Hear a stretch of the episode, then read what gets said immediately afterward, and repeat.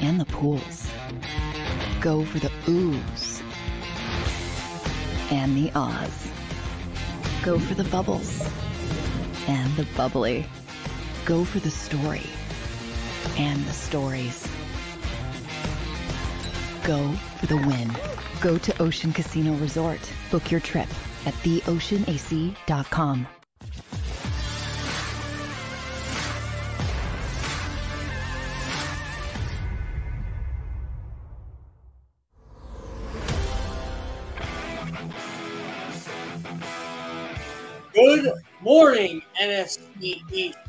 Once again, my name is Jeff Kerr. Happy Hump Day. Happy Wednesday.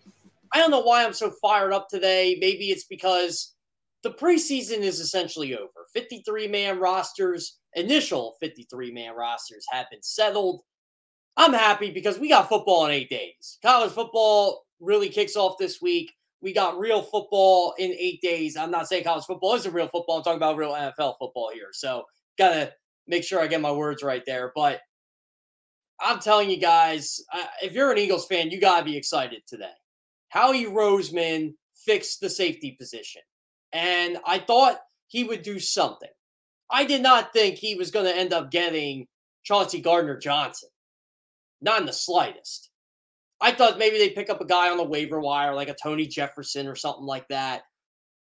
But I, I, I'm stunned. I, I really am. Um, not stunned at the player they got. I'm kind of stunned at what little they gave up for Car- for Chauncey Gardner Johnson. So let's just break down the trade here. The Eagles acquire Chauncey Gardner Johnson and a 2025 seventh round pick. Yeah, we're already thinking three years from now with seventh round picks. That's that's Howie Roseman. You know, he plays chess while everybody's playing checkers here. The Saints receive a 2023 fifth round pick, so the Eagles lose that, and a the latter of the their two 2024 six round picks. That that's it for Chauncey Gardner Johnson. I got a story for you. One of those picks the Eagles gave up used to be JJ Arcega Whiteside. How did that work out? Because the Eagles traded JJ Arcega Whiteside for Ugo Amadi, and they got a six back for Ugo Amadi, which they're essentially sending over. That extra six they're going to send over to the Saints. Pretty wild stuff. So you basically traded JJ Arcega Whiteside for Chauncey Gardner Johnson, who's been a baller for the Saints since he entered the league. Entering his fourth year, final year of his rookie contract. I'm just going to say this to Eagles fans right now. The Eagles did not trade for Chauncey Gardner Johnson to have him walk after this year. They'll get a deal done. I don't know what the deal is with the Saints. Our guest later today, Maddy Hudak from the Saints Wire, she'll be able to tell us. That's why I got her on. She knows Chauncey Gardner Johnson probably better than anybody. Um, yeah, I, am stunned. They're, they're stunned in New Orleans. He was a really good player on that defense. Oh, by the way, he's a real good trash talker. So you got Chauncey Gardner Johnson and Darius Slay trash talking. It's going to be a fun secondary. But I wanted to talk about the 53 man rosters. And I guess we will start with the Eagles. I don't want to brag. I did get 50 of 53 right. I mean, who would have guessed Chauncey Gardner Johnson was going to be an Eagle?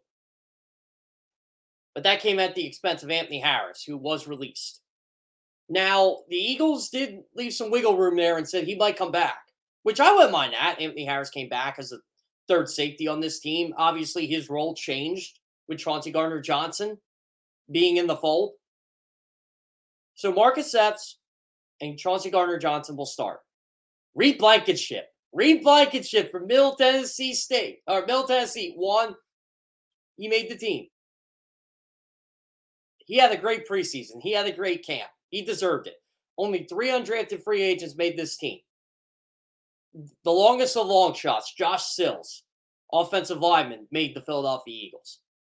The Eagles didn't have any footage of him. You know what picture they used to announce he made the roster? Him riding a bike at the Eagles Autism Challenge. If you were there, you probably didn't even know who he was. Probably were just thinking, oh, that's an NFL player. He's on the Eagles. Yeah, now he is on the Eagles. beat out Jack Anderson, who deserved a job. Jack Anderson is a good player. He'll find work. The Eagles are a deep football team. They're a very deep football team. There are a lot of good players they had to cut. Deon Cain was one of them. I don't think Britton Covey impressed much in preseason. He definitely didn't win the return job like they thought he would, but he's a good player and he would have been on this team last year. Same with Deon Cain. I know everybody wants to talk about Jalen Reagor. The Eagles were not cutting Jalen Reagor. It cost too much money to cut him. It's not about pride here. The Eagles got rid of JJ Arcega-Whiteside. Pride's out the window. It's about money. It's about being smart with your money. There's no fifth year option on Jalen Reagor. There's not going to be, unless he just has an incredible year, which it's going to be hard to do when you're pretty much the number five wide receiver in the stack group. But Jalen Reagor is probably going to be the return man, I'm assuming. Um, there are other guys that they could use, I guess, but it's going to be Reagor for better or worse. I'm not crazy about it, but it's got to be around here. And Eagles haven't found a trade partner for Reagor yet. Yet. Remember, there's no trade deadline here. Um, kept three running backs, the usual three Miles Sanders, Kenny Gainwell, Boston Scott. I expect them to improve there. i I expect the Eagles to improve the, at the running back position. Matt Lombardo was on here yesterday. He said, look for Sony Michel. He could see that as a fit. They've called about Alexander Mattison. I'm curious to see what they would have to give up for him. But I think they're going to improve there. They just can't go with the three they got, especially with Miles Sanders' injury. Kennedy Brooks, I think, would have made this team last year. I thought he had a really good preseason. I was talking to a couple people about Kennedy Brooks, and this was from the first preseason game. Reese that just did not see him open a lot of times in that first preseason game. So Kenny Brooks knows how to get open. Not bad for an undrafted free agent out of Oklahoma. So I think last year Kenny Brooks Kennedy Brooks makes this team, but this is 2022, and the Eagles are going to be really good. They should be really good, at least on paper. At least on paper, they should be really good. They probably should be the favorites in this division. And Chauncey Gardner Johnson just confirms that. They're loaded on offense. Their defense is definitely more talented than it was last year. Hot seats on Jonathan Gannon, but we'll see. They should improve. They with the talent they have. There's no excuse for this Eagles team to not be a top 10 defense in 2022. There, there just isn't. Their major weakness they filled. Do they need depth there? Absolutely. Do they need more depth? Yes. I'm not crazy about K'Von Wallace. I didn't think he deserves a job, but he made the team. Congratulations. I, I hope he keeps improving because I do like K'Von Wallace, the person. But K'Von Wallace, football player, needs a lot of work. Reed Blankenship, more than ecstatic for him. Same with Josiah Scott. Can play corner, can play safety. It's basically the sixth corner, fifth safety. I like that. And he's a really good special teamer. But overall, the Eagles should be favorites in the NFC East. Let's get to the Cowboys here. Their 53 man roster came out. I know Eagles fans were paying attention to that, but you Cowboys fans. One quarterback? Really? You couldn't sell on Cooper Rush or Will Grier? So you're just going with Dak? Now I get it. it it's roster maneuvering. I, I understand that. They're trying to get Cooper Rush back from waivers, Will Grier back from waivers. That's going to happen because they both are not Will Grier was better than Cooper Rush in the preseason, but I don't think teams are rushing at the door to get Will Grier. But I will give the Cowboys credit on this. If they decide to improve at backup quarterback, which they probably should, there's some interesting guys that are available right now. Mason Rudolph is one of them. Now, you'd have to trade for him, but he's a heck of a lot better than anything you got right now. You don't have anything. I know Steelers fans are like, please take him off our hands. Mason Rudolph isn't going to be the top quarterback there. And he had a good preseason.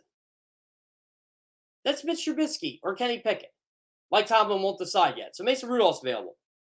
Here's a shocker Anthony Brown from the Baltimore Ravens was waived. Rookie. Did not expect that. I thought the Ravens would go with three quarterbacks. But I guess when you have Tyler Huntley backing up Lamar Jackson,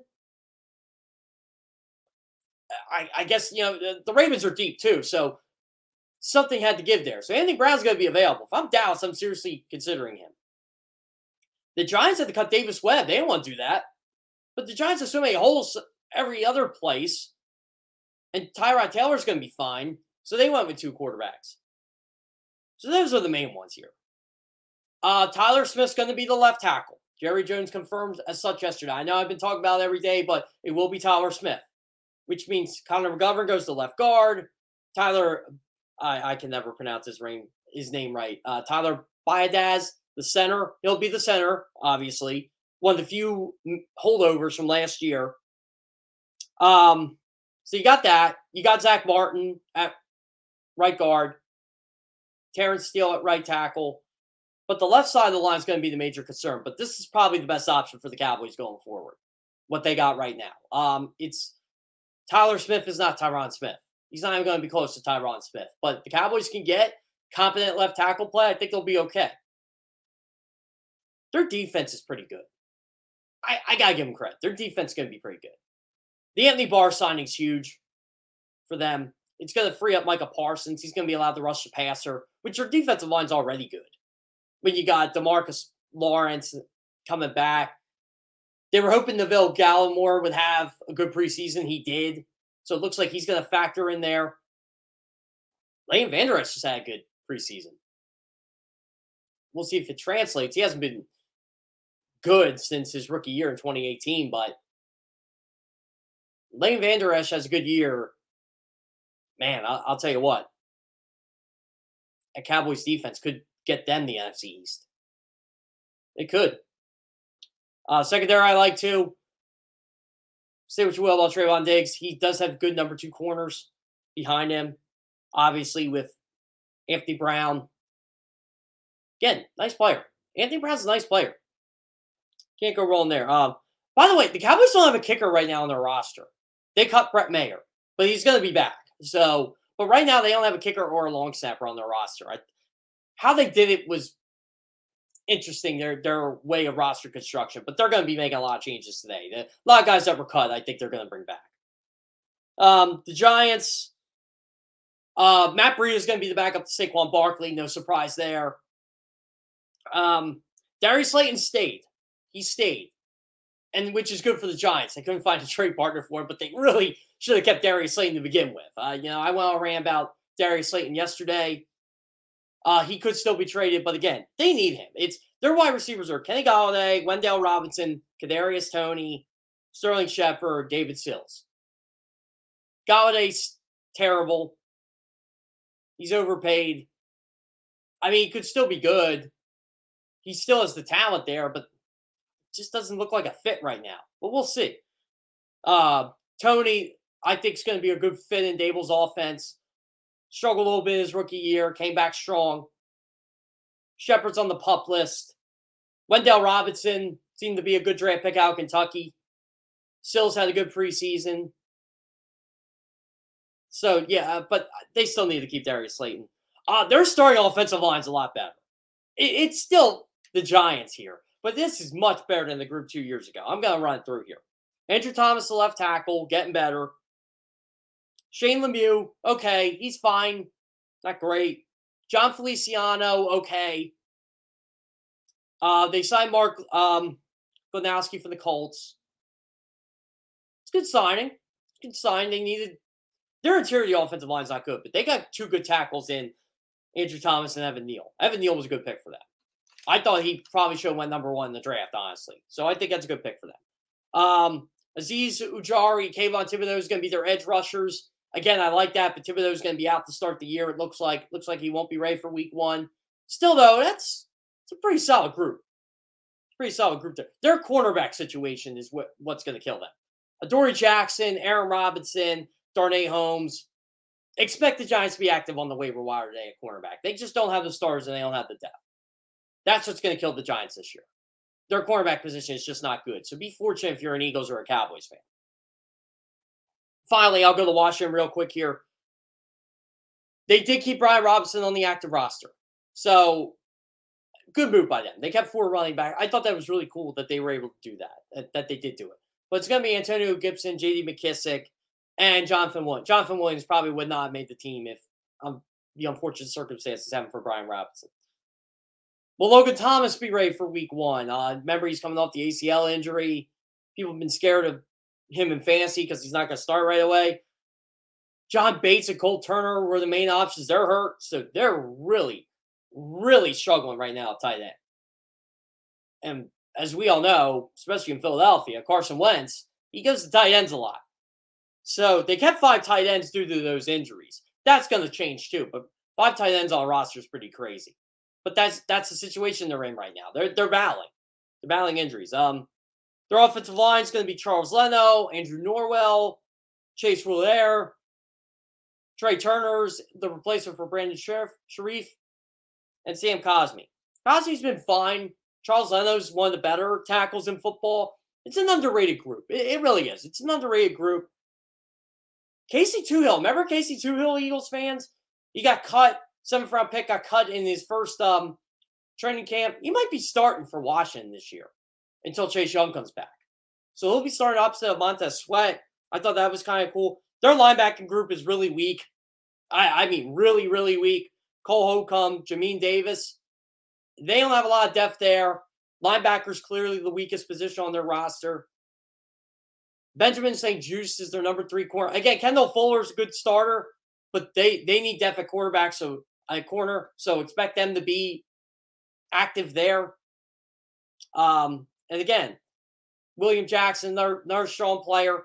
They're they're good starting at cornerback, but they need some depth. They really do.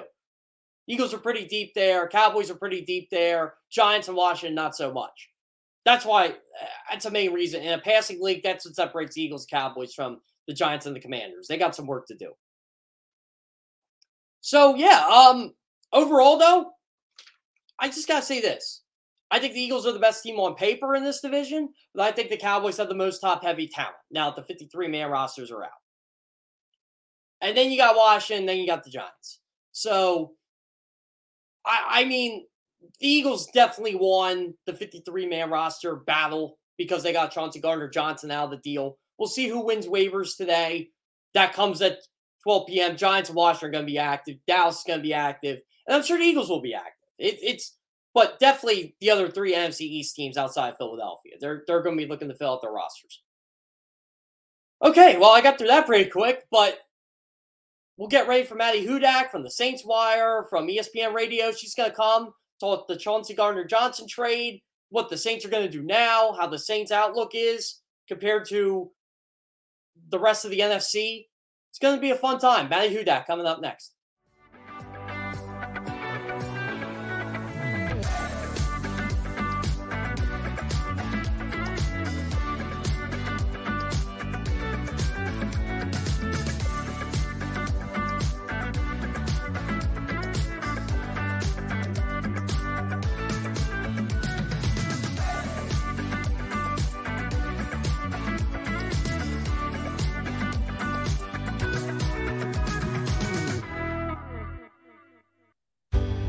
Go passionately. Go fearlessly. Go confidently. Go Birds! Go confidently towards your goals with First Trust, Philly's hometown bank for nearly 90 years, and the official bank of the Philadelphia Eagles. We're focused on getting you over the goal line. So go with conviction. Go with trust. Go! And go forward with us by your side. First Trust Bank, the official bank of Philadelphia Dreams. Oh, and go Birds.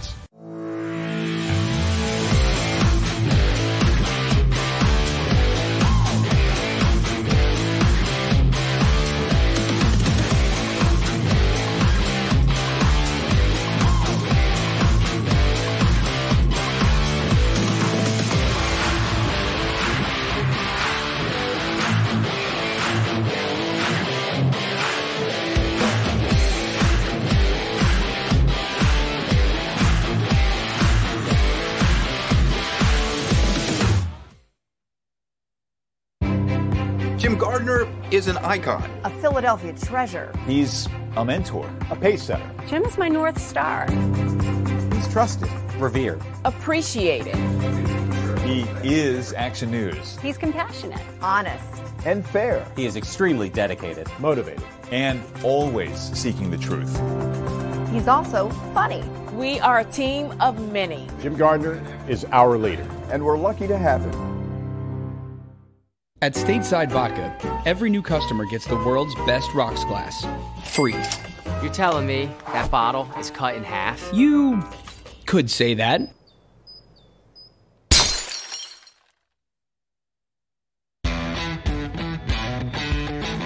Go for the pulls and the pools. Go for the oohs and the ahs. Go for the bubbles and the bubbly. Go for the story and the stories. Go for the win. Go to Ocean Casino Resort. Book your trip at theoceanac.com.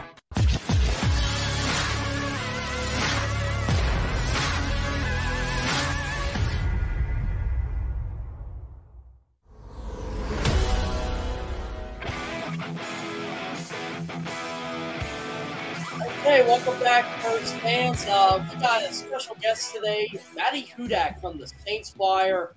Bit of her heart was ripped out at around 11:28 yesterday when Chauncey Gardner Johnson was traded to the Eagles. How you did? How have you been, Maddy? well, you know, like you said, I was kind of minding my business yesterday until that all blew up really quickly, and it's been very whirlwind ever since. Tell me about Chauncey Gardner Johnson. What are Eagles fans getting from him right now?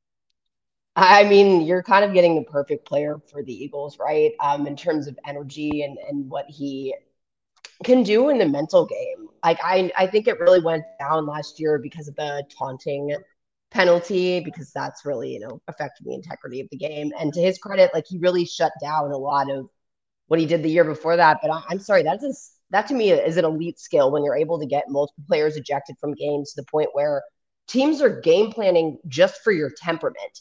Like the Chicago Bears, I don't know if they should have necessarily admitted that because they got two players ejected in that wild card game, but they're like, we had a whole meeting about dealing with CJ Gardner Johnson. Uh, but I know slot corner is not necessarily a universally valued role, but I think when you don't have a good slot corner, you kind of quickly see where you're going to miss that. Although I, from what I've seen, he's probably going to move into more of a safety role with you guys. But think you're getting the perfect personality, perfect energy for Philadelphia, and then hopefully really good guy, uh, you know, backpedaling into more split safety coverage. Did he play a lot of safety in New Orleans? He played a lot of nickel. Uh, I'm trying to think back to his kind of earlier years, but you know, Mar- Marcus Williams has always been free safety until this year. Uh, I think his entire time being on the Saints. Um, and the same with Malcolm Jenkins at strong safety. So I just think we've really gotten the opportunity to see him there yet. So how did Dennis Allen utilize him? I, I guess since he did play a lot more slot, it was that was his primary role. But oh, overall, like, did he just kind of move around like from position to position on the field, or was he just strictly slot? He kind of uh, pretty much exclusively stayed there. He blitzes quite a bit too. Um, and you know, I think the reason like the Malcolm Jenkins thing gets brought up a lot is, you know, the I think the Eagles run kind of a similar defensive scheme to the Saints sometimes they utilize more defensive backs than perhaps the average team. So like the Saints base package was basically nickel. And they run so much out of nickel. They really only play two linebackers. So even though he's really only been in the slot, he's pretty much been on the field the majority of the game. And when he was out for about five games last year, you could kind of see a lot of the defense start to kind of fall down in that middle area. I'm not, you know, I think they'll be able to kind of account for it this time, but kind of quickly see how much his presence was missed there. I have to ask you though, what are the Saints doing here? Like they, they literally just traded Chauncey Gardner Johnson for a pick the Eagles got for a guy that they got rid of two weeks ago, and then they brought in a guy named Ugo Amadi, and they traded him to get the pick that they used to acquire Chauncey Gardner Johnson. Like, What is what is Mickey Loomis doing down there? Yeah, I mean, them adding the seventh in on top of everything was tough for the Saints because you're just not really understanding what's going on here. So that, that trade just really reads to me like this situation became one that they didn't feel like they wanted to see out the entire season. Uh, I, I just don't, you know, clearly there was some you know, discontent being that they were about $4 million apart in contract negotiations. And it kind of seemed like there were hurt feelings on both sides from that aspect. Um, I'm sorry, what was your original question again? oh, yeah, kind much. of what the Saints are doing with this trade. Um, and when you wait till the day that everyone's, you know, trimming their roster down to 53, it's not really the optimal time to make a trade. And again, you know, he values himself higher, but he ultimately is, you know, been primarily a nickel in the NFL, and that's not always like a team need necessarily. So I think just worked out where the Eagles could use him, but it's hard to say, you know, the Saints came out of that better. Like, yes, they have a really deep defensive back room, but they didn't, you know, they are objectively got worse than they were just losing such a good player. And then, you know, what are they really going to do a fifth and sixth round pick other than kind of package them probably in another trade in the future? You were at Saints camp a lot. Was he vocal about this? Did he even talk about his contract? Not, not really. Uh, there was, you know, one time where he got hurt and said some things, uh, but you know, he was he wasn't practicing. But then once he was, it didn't really seem like that much had changed. So I was actually, you know, a little surprised to read that he had kind of stopped, you know, responding to coaching. Um, Nick Underhill, who's like our top beat writer, had uh, reported that, you know, it was kind of behind the scenes things were happening. And I guess you could have probably been a little more perceptive towards them, but it wasn't like a very obvious thing that stuck out like a sore thumb. So, like I said, I just don't know if it's a behind the scenes thing or things got worse in the last couple days, or it just seemed like this is a good fit. You'll fit in here, to be honest. Like they could have shifted him off to a much worse spot. You know what I mean? It's not, I don't think they did him wrong in the sense of sending him somewhere where he's not really going to have, you know, a good time next year. The Eagles are at least, you know, a very competitive team. So I think that that just kind of worked out. Now, Eagles fans are going to be rooting for the Saints a little bit this year. Not to win, though, the, to lose. Yes, they do got the first round pick here. And how are the Saints going to be this year? Because this is a big loss for them. I think they have the personnel to be able to handle it. You know, their their draft pick Alontae Taylor, he's very versatile um, in that aspect. He used to be you know wide receiver and now has kind of moved to quarterback, but he can play safety. And I think the idea is trying to see if he'll be able to move in there. Um, it just it's it's that thing, and then again, it's it's not really getting anything in return. But barring their very weak or very late bye week, which at that point to me, week 14 bye week is not a bye week. It's just yeah. you know the day off at that right. point. Um, I think they have all the pieces. I think they have you know a favorable opening schedule. Um, considering the state of Tampa Bay's offensive line. And if they're able to kind of win three divisional games right out the bat, that puts you in a good spot for the season. Uh, but I think that everything went wrong last year and they still won not nine games. And some of those are like two point losses where the kicker was just missing everything. So those just having Wil Lutz back, honestly, I, I do feel like will make a difference for the Saints to be a playoff team this year. I don't really see why they aren't. Yeah, and you know, you kind of led to my next question there. So we're looking at the potential playoff teams in the NFC. It seems like, you know, you got your usuals, Green Bay, Tampa Bay, LA. But after that, it just kind of it seems wide open there. And I I don't want to say the Saints are on the commanders level because I think they're better than them, but it seems like a playoff spot's going to come down to like the Saints, the Vikings, the Cowboys, the Eagles there. I mean, what what are your thoughts? I, I see you rolling your eyes there a little bit. It's just like you would have never said that two or three years ago with Drew Brees on the team. You know what I mean? Saying that they're the same. I, I do get it. I just think the Saints are they're never really seen as anything but kind of an underdog, which I do prefer to an extent. But like again, I'm like I don't know why if they had won three more games last year, that put them at 12 and 5. And, you know, they beat Green Bay last year. They beat Tampa Bay twice last year. They beat the Commanders last year for that matter. They did beat the Vikings last year. So, you know, I don't I don't know why they wouldn't necessarily be a tier above them. But my thing with the Saints is, and this is really the case for every team, health is really a concern at times, and just specifically where they tend to have people fall down, you know, especially like the pass rush. Um, so I think they have really vulnerable spots that could really tip those scales in one way or the other. But I think with that extra playoff spot too, like every team you mentioned, um, I, I feel like it really wasn't a, a, race for that last spot last year. If I remember correctly, it was more like a harsh drop off after the fact. So I think it's really just up to kind of each team to do what they want to do this year. But the, the Vikings, I mean, I, I it's hard for me to like put them up in that exact same category, but at the same time, they do give the same trouble. So it's really every any given Sunday, if you ask me. Do you, why do you think it's everybody just kind of overlooks the Saints? It's is it really because of Jameis Winston? People just say, "Oh, Jameis Winston, the guy who threw thirty picks with Tampa."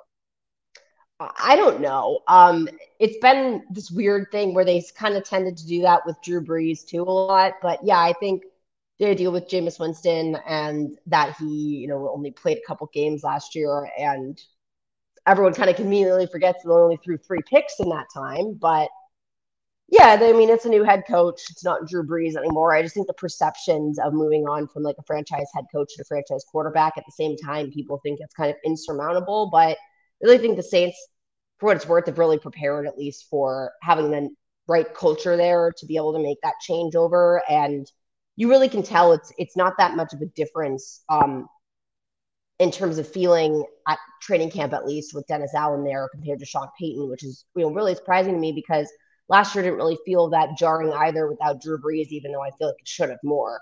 So I just think that they really have done a good job in that foundational aspect, but that never really seems to get national uh, recognition, I guess. Down there, did you get any inkling that last year was Sean Payton's last year because every time I was in a Zoom call or something like that with him, it, it seemed like he wanted to keep coaching.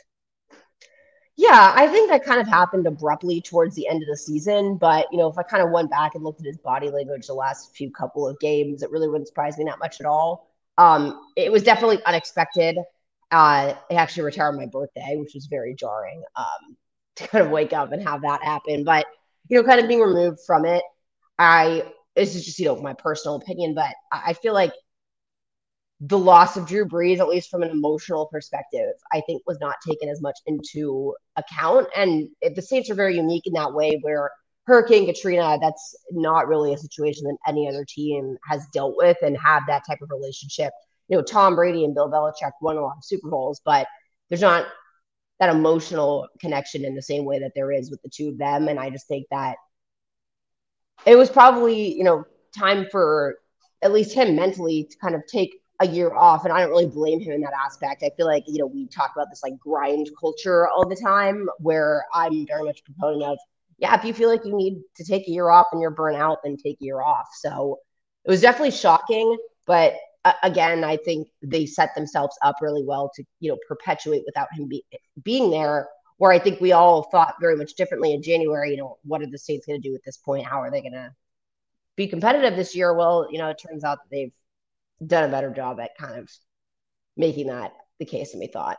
I know from the national perspective, and it's probably been like this since, I don't know, 2017, 2018. Like, all Jerry Jones wants is Sean Payton. And it just seems like that's that could happen. But I don't know. Like, isn't there like some clause in the Saints contract where it's not that easy to get them? Well, they have to give up, you know, I mean, he's still under contract until 2024. But from that perspective, if I'm the Saints, I'm trying to get him a job next year. You know what I mean? Because then he's just a free agent after that, and I, you're not going to get anything for him. Um, I mean, I think the the like Cowboys have to be up there, but I feel like it's going to be something where it's it's kind of Sean's team. That's not who I personally pick him going to, but I, I think that the Saints will be able to work out some package because, like I said, it's better to get something for him than nothing.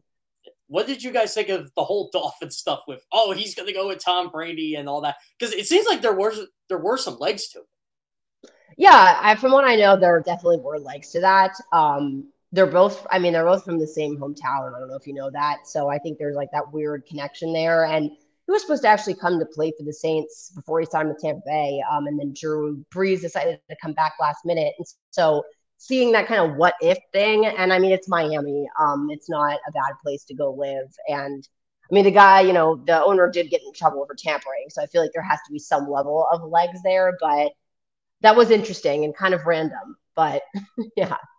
Yeah. So what has been like the biggest storyline for you guys? Because the Saints have had a crazy offseason. I mean, it, the Alvin Kamara stuff just kind of got swept under the rug with everything going on. Like, what was the biggest storyline down there?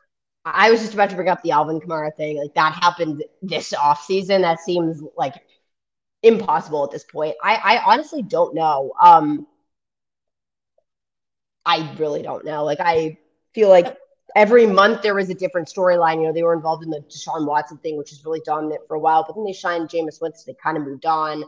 I would say the biggest storyline in a positive way, honestly, was kind of bringing back like hometown guys like Tyrann Mathieu and Jarvis Landry, because you can really tell how much of a difference you know they made in training camp, uh, especially in those position groups.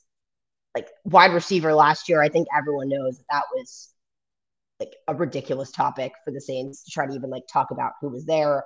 Uh, and then safety, you know, they lost both starters and didn't really pick up one during the draft either. So I just think like their arrival and the position groups they were in, but just having this feeling like, you know, there's some connection to New Orleans, like the, you could tell the fans have that kind of air with them. So that'll kind of be like my underrated storyline that people might not talk about enough, but I think has made like a definite impact so far. How's Michael Thomas been looking? Well, he's been out with his hamstring issue, but I, he looked. I mean, I didn't see him last year, and that was my first training camp. So this was my first time seeing him, and you just can't, you know, you can't do anything about how dominant he is. You know, Paulson Adebo was kind of the star of training camp for the Saints at cornerback, and then Michael Thomas came out there and, and bests him three and zero oh in in these drills, and it was good coverage by Adebo. It just you really can't guard Mike Thomas, and he was going a lot deeper, you know, third level of the field routes than we were necessarily used to him, you know, like the slant boy thing, if you will. Um, like, as he's definitely, hopefully, going to erase that perception. But I just hope, you know, I, I, it doesn't surprise me after he's been out for two years to have like a soft tissue hamstring issue because just being out for that long and then stopping and starting. But I just hope that it's something that he's able to get back out there soon because I really do think like he has a lot of energy that he wants to bring to the table this season. Yeah, it seems like the Saints are going to have a more vertical passing game, at, at least from what they got at receiver. Chris, Chris Olave is a stud. Uh, I'm not going to sugarcoat it. He's a stud. Thomas is Michael Thomas if he's healthy, and now you got Jarvis Landry in there. Uh, what do you think their passing game is going to look like? I mean, like I said, it's ridiculous to even discuss this. Like in comparison to last year, this time last year was you know Chris Hogan, Marquez Cal. You know, like what is happening? It, it's like the Eagles. Like, like seriously, who's Jalen Hurts throwing to? yeah, it, was and like that being the turnover year for you know a new quarterback after 15 years of Drew Brees was not optimal. But I feel like Jarvis Landry, honestly, is probably one of the more underrated signings because he almost gets lost in that shuffle of Chris Olave, who doesn't look like a rookie. Like he looks like he has been there for a season already at this point. But Jarvis Landry, he's so consistent day in and day out. And, you know, I remember in the preseason game, I think it was on third down, you know, Jameis Winston went right to him and he's just so reliable. I feel like the Saints really could have used him in those kind of last years with Drew Brees too, kind of like that Emmanuel Sanders type in a way where it's just such a steady veteran presence. And I think someone like Jameis Winston really would benefit from that as well. Knowing that Jarvis Landry probably isn't going to run the wrong route and put himself out of position. And the fact that he regularly makes one-handed catches. So even if it's a little off target, like he has the ability to bring that in. But where I looked it up, he did play baseball because I, I was just like, I don't know how he's able to do this with ease so often. But yeah, and then you add in guys like Deonte Harty, who just has that, you know, Z route speed. And it sets Jameis Winston definitely up in a place to succeed, especially compared to last year. Since this is an NFC East show, and I know you're not in the NFC East, you're in the NFC South, but I do have to ask just an outsider's opinion on this. Who do you think is the best team in the NFC East? Huh. I mean, certainly probably not the Commanders. Um, it's definitely not the Giants. I mean, it's probably between you guys and the Cowboys. And I think the Cowboys probably have a better quarterback, but I think you guys have like a better all around team. And I do like Nick Sirianni. I like his energy. Um, so probably a toss up. Um, it's hard for me to say without thinking about it, but I just feel like the Cowboys. I don't necessarily agree with having your owner be your GM and seeing how that's kind of worked with their draft choices and things over the years. So probably go. I'll, I'll go Eagles. Why not? Give you guys a win. Sure, you took our. So down down there, like, do Saints fans not like the Cowboys like how Eagles and Giants and Commanders fans not like the Cowboys? It seems like there's like a every, every time I see a Saints writer like talking about the Cowboys, it's like, oh, them. Yeah, and I think a lot of that does go back to Katrina in a way because that's where a lot of people evacuated, and then they were like, I don't know if they ever necessarily got over that. It wasn't like you know Roddy White tweeting about it on the Falcons back then. But then they came and paraded on Bourbon Street the day before they played the Saints like a couple years ago. It's just I don't I don't you know I think I've never understood the America's team thing personally, and that was you know, from when I was a kid. I'm like, well, why is this America's team? Uh, so I, yeah, I just think they kind of rub Saints fans the wrong way. And then of course you have the people that are convinced that Sean Payton's going there that hate that. So now you kind of add that into the mix. But I, I there's someone the Saints fans certainly don't like whenever they're playing. Well, since you're on here, I do have to ask you about your Philly connection now. So, you know, when did you grow up in Philly? I, I forget the whole story. Yeah, no, I, I graduated from Tulane and then I got a job at the VA in Philadelphia. Uh, so I moved there after college. and I was there for five years. And I just, well, I moved back to New Orleans in 2021. So it was kind of a long time there. I just didn't have the best time with jobs and, and like people at my jobs. So that's where I'm like, I don't like Philadelphia, but it has nothing to do with the team or like anything like that. So did, what did you see from like Eagles fans? Like, did you go to any Eagles games or anything during that time or? I did. I went to uh, the it was like a Cowboys. No, it was Giants Eagles. I think it was like Eli Manning's last game because my friend oh, friend oh, yeah, she's like, she's like, I have to come see this. Apparently, Cooper Manning walked by us in the sands. I had no idea. We were like the 600s. Um, then I noticed you guys had a jail cell in your stadium. Well, in the vet, the they did. I'm pretty sure they all have it in the Linc, so you probably have heard that story before. Like, oh yeah, if Eagles fans are bad, they get the jail cell. But I'm sure you've heard all the Santa Claus narratives too, right? Oh no, I have. Um, and yeah, I mean, I went to a couple sports bars uh, where very quickly learned your guys' fly eagle fly chant. But do the Saints have anything like that? I've never been to a game in the Superdome. Who dat? That's pretty much you know. Yeah, that's pretty much it. What the chant is, yeah. It's funny because your last name is Hudak, and you know it it's lines there. it's really worked, yeah, in terms of being in the Saints world, if you will. So, what do you do for Tulane? You're a sideline reporter for them, correct? Yeah, for the radio broadcast.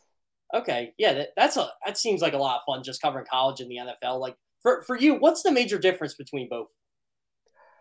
Um, uh, to me, I feel like there's more of like a human aspect to college football, which is not necessarily fair to the NFL, but and maybe that's just a byproduct of me kind of seeing them day in and day out, but just kind of feels like they're looked at more as like student athletes and just athletes. And the NFL, it's kind of like these are all robots, which I think is a problem, but that's kind of where I see the difference being. Um, but it's just such a different experience for me, kind of being more on the coverage aspect for the NFL and then really being more, you know, part of the team itself in college. But I really enjoyed it so far, even though August is exhausting with two training camps. yeah, it's crazy though. Like like how you said, NFL guys are kind of like robots and stuff. But when you see like Baker Mayfield, I, I guess I still don't know if that conversation was on or off the record, but when that gets repeated like that, why would you want to say anything to anybody at that point? What the adult in the room comment or yeah, no the whole did, I, did you hear the whole like his conversation about he was going to beat bleep them up um the Browns and that also oh. I didn't think it was much of a story but it became one anyway. Yeah. Right. I mean, what do you expected to say? Oh no, I hope they beat us after they, you know, traded me away and, and traded for who they traded for after I was like the first quarterback to take them to a playoff and however long. I mean, my dad is a Cleveland, he's from Cleveland. He's no longer a Browns fan. He was, but he was hanging on by a thread at that point. And I, like, he wasn't necessarily the biggest Baker Mayfield fan, but he wasn't willing to cut off his fandom for Baker Mayfield. And that's really not the case here. So, yeah, I mean, what, what do you want him to say? Oh, I hope that they do so well. Like, it's sports it's not like he said I want to like kill them all. Do you know what I mean? It's like I I mean oh, yeah. I guess you could interpret it that way, but it's more I think that that was intended in a football way. And like yeah, exactly. And that's always been the way he is. Like he was that chippy too in college and you either like that or don't like that, but I don't think it's a surprise about his personality at this point. Yeah, do you think Chauncey Gardner Johnson's going to say anything about the Saints today, or do you think it's just going to be like, oh, like he'll he'll give the PR um, term here? Yeah, I wish him well, that type of thing. I don't know about now, but when the Saints play the Eagles later this year, I'm sure that he'll uh, perhaps be echoing Baker Mayfield on Twitter. And I feel like the Saints are probably expecting that at this point because. Is he an active tweeter or is he like one of those like he, he, he tweets when like because I didn't realize how big of a tweeter AJ Brown was until he got here and he, he just he has some crazy theories on there. I'll just say that. So CJ's not like a you know nut on Twitter for lack of a better term. He does a lot of Twitch streaming, so a lot of his tweets are kind of about that. But he'll just kind of, I mean, he'll just tweet what he's feeling a lot of the time. But so he'll fit the. Always appreciate it. Very upfront with how he's feeling. It's not anything like weird and cryptic like a lot of players will do on there, or where they like start deleting all their. I, I like- sometimes long for a pre-social media time where like that wasn't a story. Like deleting all the social media stuff, where like Pro Football Talk writes an article, does he get cut? Yeah. Well, it, it's funny too. Like when I watch old football games, like from the '90s and stuff, you hear like Pat Summerall and John Madden talk about that stuff during the week, but it seemed like it, it, blew up locally, but not on like how we would do it. Like, oh, this person said this. Like we gotta we gotta write about it. It, it seemed like that was more Monday notes fodder than anything else. Right, like a Peter King column, and not is Tyrann Mathieu going to get cut from the team? Like that was just the weirdest take to me. I'm like, cut? yeah, he's like, a starting safety. Like, what do you mean cut? When, when I first hear this stuff, I just go right to the beat writers. I'm like, guys, please tell me I don't have to write it. Yeah. so it, it's absolutely crazy how our profession has changed. But I got to ask you this before you go, Maddy. Now that the Eagles got Chauncey Gardner Johnson, Darius Slay, Brandon Graham. They, they got trash talkers across the board. Like, how fun is going to be? How fun is their defense going to be this year, just from the outside? I mean, like I said, I think they're very creative in their play calling. I think that they are another team that uses their secondary really well, and you know, it's less of a you know three linebacker base type thing. So it should be really fun. I'm going to be really curious to see their usage of CJ Gardner Johnson because from what I've seen, you know, they have a nickel corner already. So he'll be at more of a safety role, and it'll be really curious to see if that skill set's there. Because when the Saints didn't have a safety this year, they didn't have before they signed Tyrann Mathieu. You know, people were hypothesizing can CJ Gardner Johnson really excel back there. So it'll be really curious for me to watch that. But yeah, I think again, I, I really like your coach. I think he's done a lot for kind of turning the Eagles around in like what two seasons at this point, and I yeah, I I don't want to play you guys a fourth year in a row to be honest, because y'all really had the Saints number. So hopefully, See, uh, it, used to be the other way around. The Saints used to have the Eagles number when they had Brees and Payton. Yeah, uh, I mobile but, quarterbacks are the Saints' kryptonite. So yeah, um, well, unless it was Jeff Garcia. Well, then again, I, I could get on, I could get on that game for Scott Young false starting. That that was 16 years ago. I'm still mad about it. and then after they won, I, I actually said to myself, you know what? Let them have it. They had Katrina. It's just let them go Super Bowl. Let them win the whole thing and and the loser. The Thank you. That's not how a lot of fans felt uh, for other no. organizations, but yeah, that it, it's as much as like the no call really hurts. Still, I think it would all hurt a lot more if that win was never there. So it is nice to just kind of have that to look back on. I know that's not. Is the no call worse? Is the no call worse, or is it the whole um Stefon Diggs touchdown? It's a no call because like the, the Diggs touchdown, it's you can live with that. That you know, Marcus Williams is a rookie. He made a bad play and ran into his own player. You know, I can sleep at night after that. I can't sleep at night when I've watched a player get headhunted and taken out. Like it was, it was so like distressing for lack of a better term because it felt like everything I knew about football was suddenly flipped on its head and like nothing made sense anymore. And it really did kind of like pop the balloon for having that kind of like innocent love for the game. Like I have no innocence about being a fan of football at this point. And if nothing, it's definitely helped me be more emotionally removed. But I think Sean put it best where he said something like, we had the keys to the kingdom, they just wouldn't let us in the building. Like that's really how I felt about that. Whereas like, yeah, I mean, they like, you know, screwed up in the uh, yeah. Minneapolis game, but that's something I can get over to a degree. Trust me, we're, we're we're used to that in Philadelphia when the Eagles play the Cowboys, or you know, uh, you can ask any Commanders fan what happens there. I, I said, I, I respect a lot of things about the Cowboys, but there's always that home bias, I guess, I, that that comes out. So I, I, know you guys probably felt that after the head hunting. Oh, the the head is this the Bounty Gate stuff or? Yeah. Oh, the the no call is that? yeah, yeah, yeah, yeah. Oh yeah, um, and then everyone was kind of like, okay, Saints fans, get over it. It's like, okay, would you honestly get over this? Like, sincerely, I, just feel like then that's where everything gets brought up for the Saints, like, oh, you don't deserve that kind of thing. It's like, okay, that was to me the integrity of the game on the line.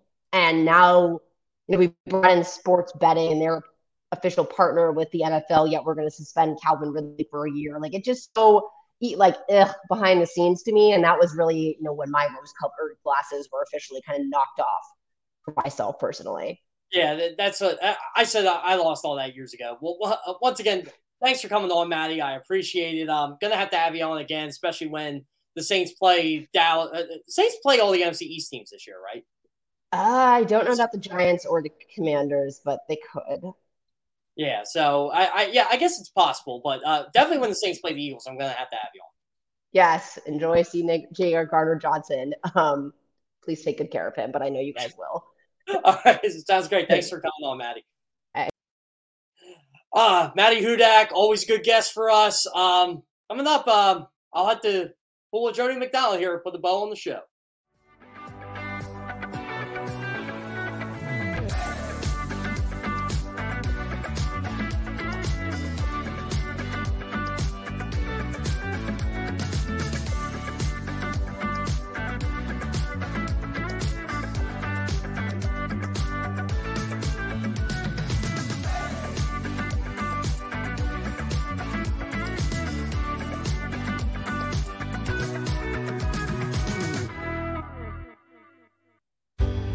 Go passionately.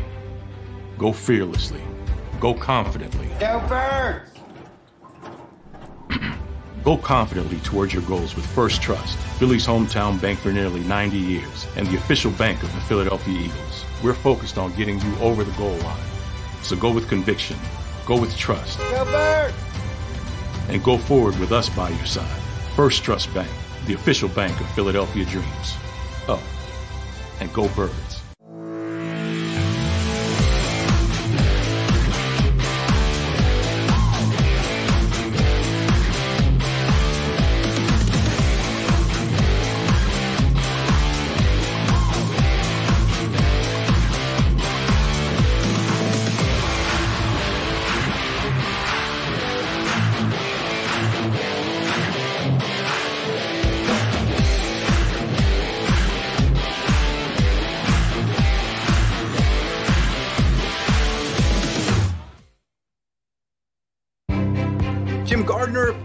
Icon, a Philadelphia treasure. He's a mentor, a pace setter. Jim is my North Star. He's trusted, revered, appreciated. He is Action News. He's compassionate, honest, and fair. He is extremely dedicated, motivated, and always seeking the truth. He's also funny. We are a team of many. Jim Gardner is our leader, and we're lucky to have him. At Stateside Vodka, every new customer gets the world's best rocks glass, free. You're telling me that bottle is cut in half? You could say that.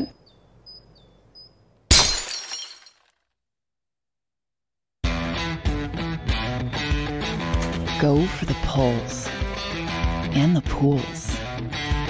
Go for the oohs and the ahs. Go for the bubbles and the bubbly. Go for the story and the stories. Go for the win. Go to Ocean Casino Resort. Book your trip at theoceanac.com.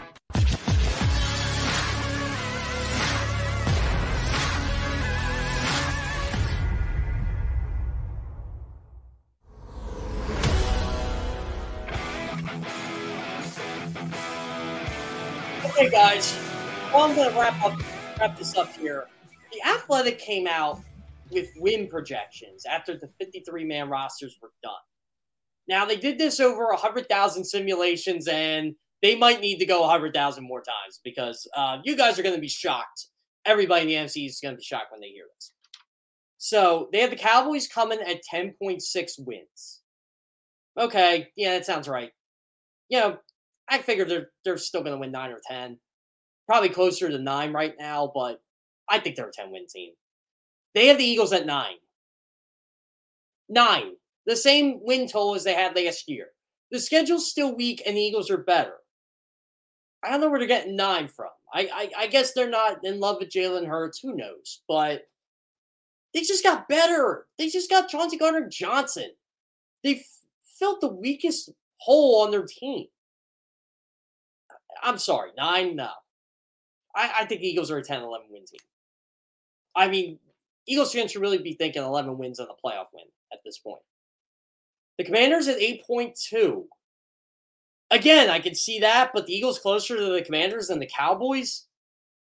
I think the Commanders can win eight, nine games this year. Um, again, it's going to depend on the Saints. It's going to depend on the Vikings. It's going to depend on a lot of things. Um, you should be able to get two wins off the Giants, but we all know in, in the NFC East that ain't to happen. I, I mean, it's hard. The Eagles split with the Giants last year. And the Giants came in at 6.6. I think we're being a wee little optimistic there. I think the Giants are a better team, but close to seven wins, I don't see it. Even with a weaker schedule. Daniel Jones will probably have to be average to above average for them to win seven games this year. Yeah, I, I'm not a fan of these. 10.6 for the Cowboys, 9 for the Eagles, 8.2 for the Commanders, 6.6 for the Giants. Like I said, go go through the simulator again. Go go 100,000 more times. come on. The Eagles and Cowboys are neck and neck. They're neck and neck. They they literally are. I'm tired of hearing about the bang line thing too. Oh, they're both plus 150. The Eagles and Cowboys are both both plus 150. That's because the Eagles don't have a quarterback. They do have a quarterback. Guess what? Dallas has a quarterback, but they don't have much else. They definitely don't have anybody to protect him right now, at least that I've seen. So, eh, to me, it all starts in the trenches. Eagles have the best offensive line in the division. They probably have the best defensive line in the division. Cowboys are good on, on the defensive line, they're bad on the offensive line. Washington's solid on the offensive line, and they're good on the defensive line, especially when Chase Young comes back. Giants are good on the defensive line, their offensive line's better, but it's still not that great yet. So that's usually how I determine teams, at, least how I think they're going to be. Um, I talked to Tony Romo before the season all the time. He's always told me that. He told me the Eagles were going to win 9, 10 games last year and be a playoff team. Got right. They were a playoff team. So I'm curious. I'm going to try to talk to him in a week or two, and I'm curious to see his thoughts on that. So, but again, um, this was a great show. Maddy Hudak, I'd like to thank once again. Awesome guest from the Saints Wire. Should follow her stuff there on the Saints Wire. On uh, ESPN Radio, she's on a lot, talking Tulane, talking uh, the Saints. She's busy. I'll, I'll say that. It's her busy time of year, too, uh, just like me. But it's why we do this. Why we love the job. Uh, coming up next, Birds 365, Jody McDonald, John McMullen. I'm sure they'll have plenty of Chauncey Gardner Johnson talk. Uh, good morning, NFC East. I'm Jeff Kerr. We'll see you tomorrow. Go for the pulls and the pools. Go for the oohs and the ahs. Go for the bubbles and the bubbly. Go for the story and the stories. Go for the win. Go to Ocean Casino Resort. Book your trip at theoceanac.com.